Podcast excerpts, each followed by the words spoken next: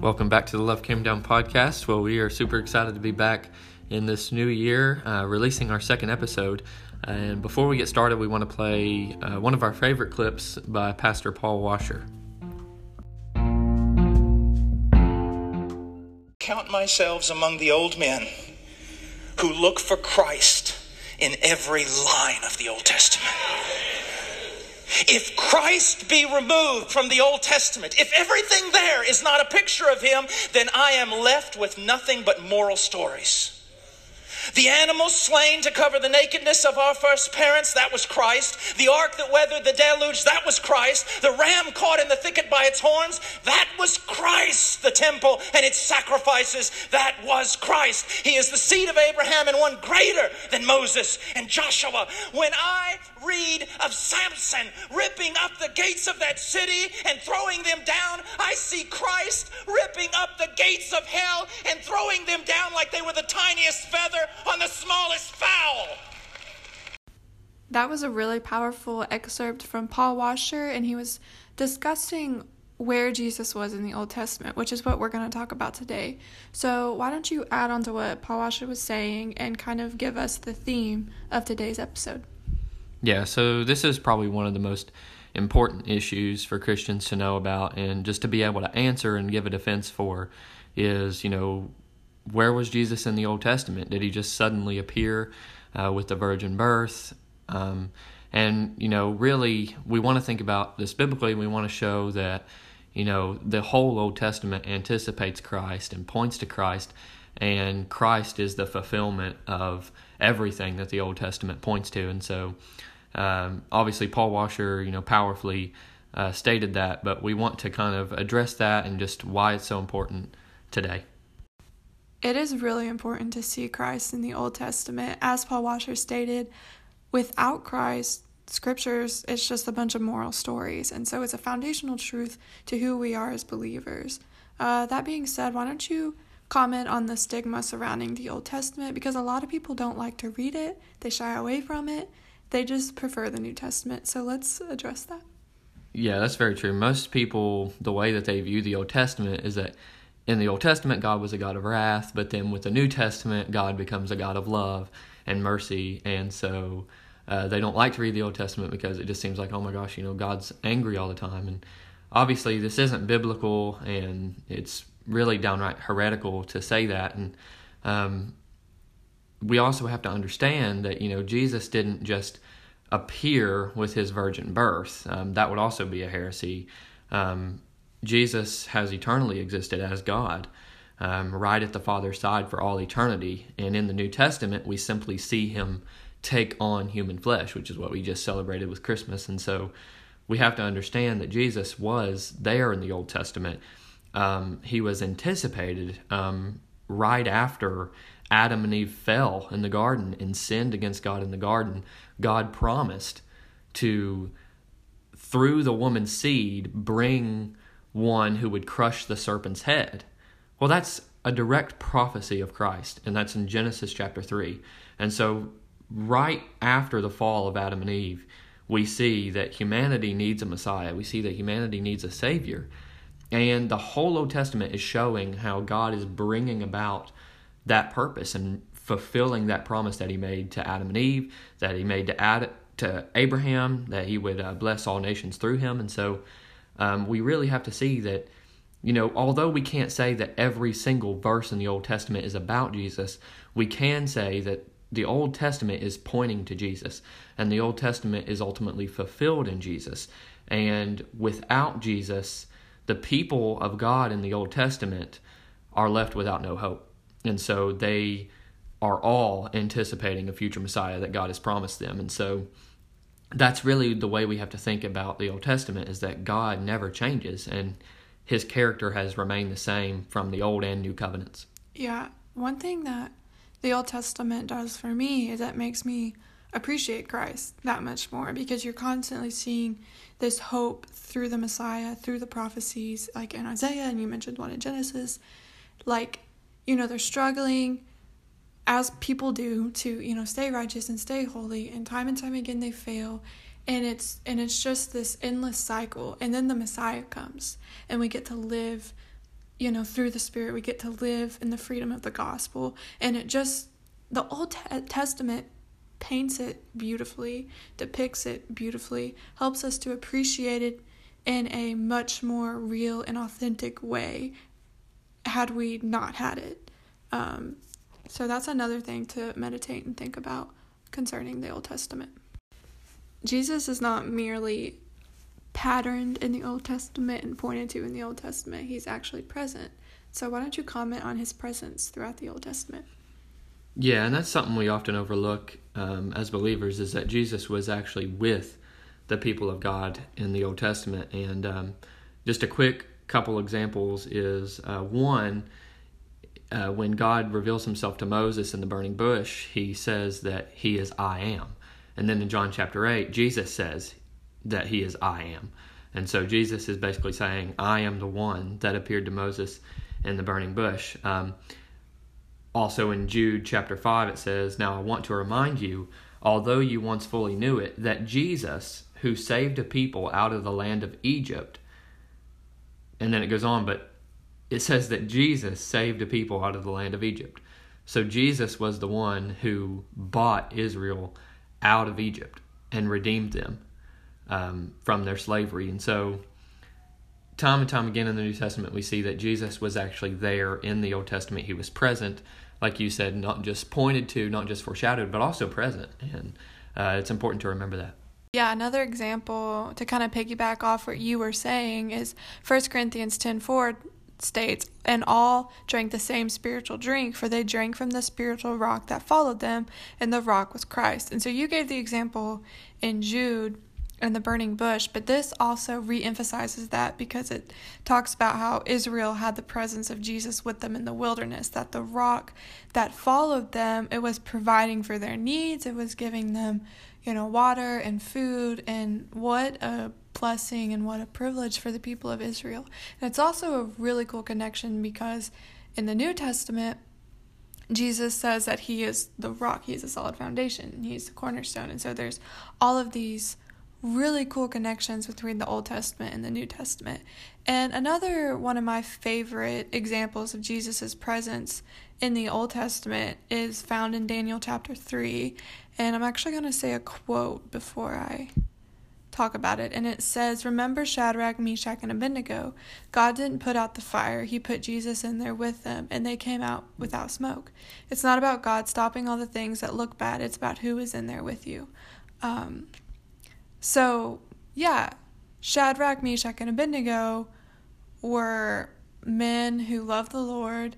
They stated in verse 18, and even if God doesn't deliver us, he is still good, which really shows their heart. But they refused to bow down to the idol that King Nebuchadnezzar had made, and so they were thrown into a fiery furnace, and there was a fourth figure present, and we know that to be Jesus. And so it's cool because it shows like Jesus literally being with us through our trials and through our tribulations, but it also is a depiction of Jesus saving us from God's wrath and, and the condemnation.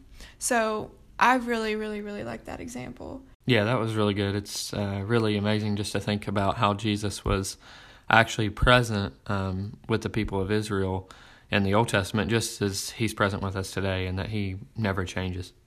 Yeah, it really is. Um, so, so far, we've touched on the stigma surrounding the Old Testament, and we just talked about Jesus' presence. So let's dive into how Jesus fulfills, you know, these prophecies in the Old Testament, how he is the greater David, the greater Moses, the greater Abraham. So let's talk about our favorite example of him being the fulfillment. Yeah, I'd love to. I, I think um, one amazing prophecy of Jesus in the Old Testament comes from the book of Ezekiel. Um, in Ezekiel chapter 34, when um, there's a prophecy basically against the shepherds of Israel, and um, starting in verse 11, it says this it says, Thus says the Lord God, Behold, I myself will search for my sheep and will seek them out. As a shepherd seeks out his flock when he is among his sheep that have been scattered, so will I seek out my sheep, and I will rescue them from all places where they have been scattered on a day of clouds and thick darkness. And I will bring them out from the peoples, and gather them from the countries, and will bring them into their own land. I will feed them with good pasture, and on the mountain heights of Israel shall be their grazing land. And so, when you read that, and then you flip over into the New Testament, into the Gospel of John, you see in John chapter 10 that Jesus calls himself the Good Shepherd. And he says that my sheep follow me and they know my voice. He says, I am the door of the sheep. If any if anyone enters by me, he will be saved and will go in and out and find pasture. And then he says, I am the good shepherd. The good shepherd lays down his life for the sheep. And so he's talking about how he's a good shepherd and how he's going to seek and save the lost sheep. And Ezekiel 34 is an exact prophecy of Christ doing just that. He's he's saying that Christ is going to come. You know, probably thousands of years before this, he's saying that Christ is going to come and search out the lost sheep and save them and give them abundant life. And and so we have to understand that, you know, the New Testament, Christ is the fulfillment of every prophecy and he's the fulfillment especially of that prophecy and I just think that's really beautiful to think of Christ as you know the ultimate shepherd who who saves us when we're lost. Mm. I love thinking of Christ as my shepherd because sheep are dumb and we definitely need a good shepherd and Jesus is that. So I love that. Um, mine is found my favorite example of Jesus being fulfillment is found in Isaiah chapter 1 and it states, Though your sins are like scarlet, they shall be white as snow. Though they are red like crimson, they shall be as wool and I love the imagery that you get here. Um, they are like scarlet, they are like as red as crimson, and I think of my mind immediately goes to like trying to clean a sheet that is like really dirty or something that's white and it's dirty, and it's a really challenge, a big challenge. But here it's saying like you are gonna be pure, white as snow, and it doesn't explicitly say how, um, but we know that it comes through Jesus. That Jesus took upon himself our stain of sin and God ju- judged sin perfectly and completely through Jesus and we are now white as snow as Jesus or our shepherd is white as snow. So I love that and I'm also going to well, I love it because of how much hope you get from this, of how much beauty and how much appreciation you get um, for Jesus as our shepherd.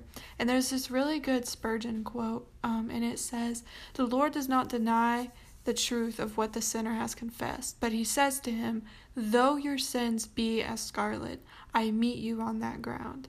You need not to diminish the extent of your sin or seek to make it appear to be less than it really is. No, whatever you say it is, it is all that, and probably far more. Your deepest sense of your sinfulness does not come up to the truth concerning your real condition. Certainly, you do not exaggerate it the least. Your sins are scarlet and crimson. It seems as though you have put on the imperial robe of sin and made yourself a monarch of the realm of evil. That is how a man's guilt appears before the searching eye of God. And so, a long quote, but remarkably um, powerful. Um, yeah, so I just thought it played in really well to what this uh, verse was saying and getting at as far as our of our sin and and the stains that it leaves on us.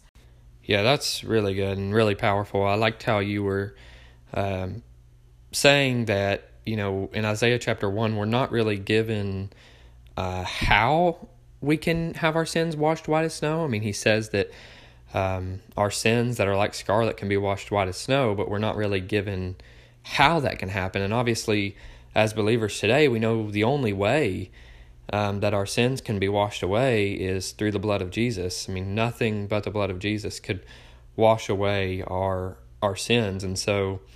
Uh, it's just really amazing to look back at the Old Testament, you know, that prophecy in Isaiah and think about Jesus is the one who brought that to fulfillment. You know, He's the one that uh, enables us to be forgiven in the sight of God, and so that's really powerful. Um, now that we've kind of touched on that and um, touched on Jesus' presence and how Jesus is the fulfillment of the Old Testament and kind of the stigma surrounding the Old Testament, we kind of just want to uh, wrap this up and just explain, you know, why this is so important.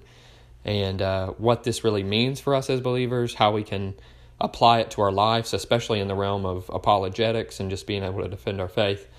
And so I think that one of the biggest ways that we can apply this to our own lives as believers is just understanding that everything we read in the Old Testament, we have to read in the lens of knowing that there's someone greater. And so I think one example of this is just, you know, so often we hear Old Testament stories about, um, you know, for example, David and Goliath. And what we do in that story is we kind of make it about um, something that it's really not about. And so we kind of make David and Goliath about defeating our giants in life. And, you know, if we have enough faith, God will help us to um, defeat our giants. And really, that's not the point of the story. And we just have to understand that, you know, ultimately, David and Goliath, David is the king of Israel. But Jesus is the King of Kings. David defeated Goliath, but Jesus defeated sin and death. And so, really, in that David and Goliath story, we're not David. We're more like the cowardly Israelites that are hiding away from Goliath. And so, when we see Goliath, Goliath in that story is really representing something so much bigger, a bigger enemy. And um, you know, David steps up on behalf of his people and he boldly defeats Goliath with one shot.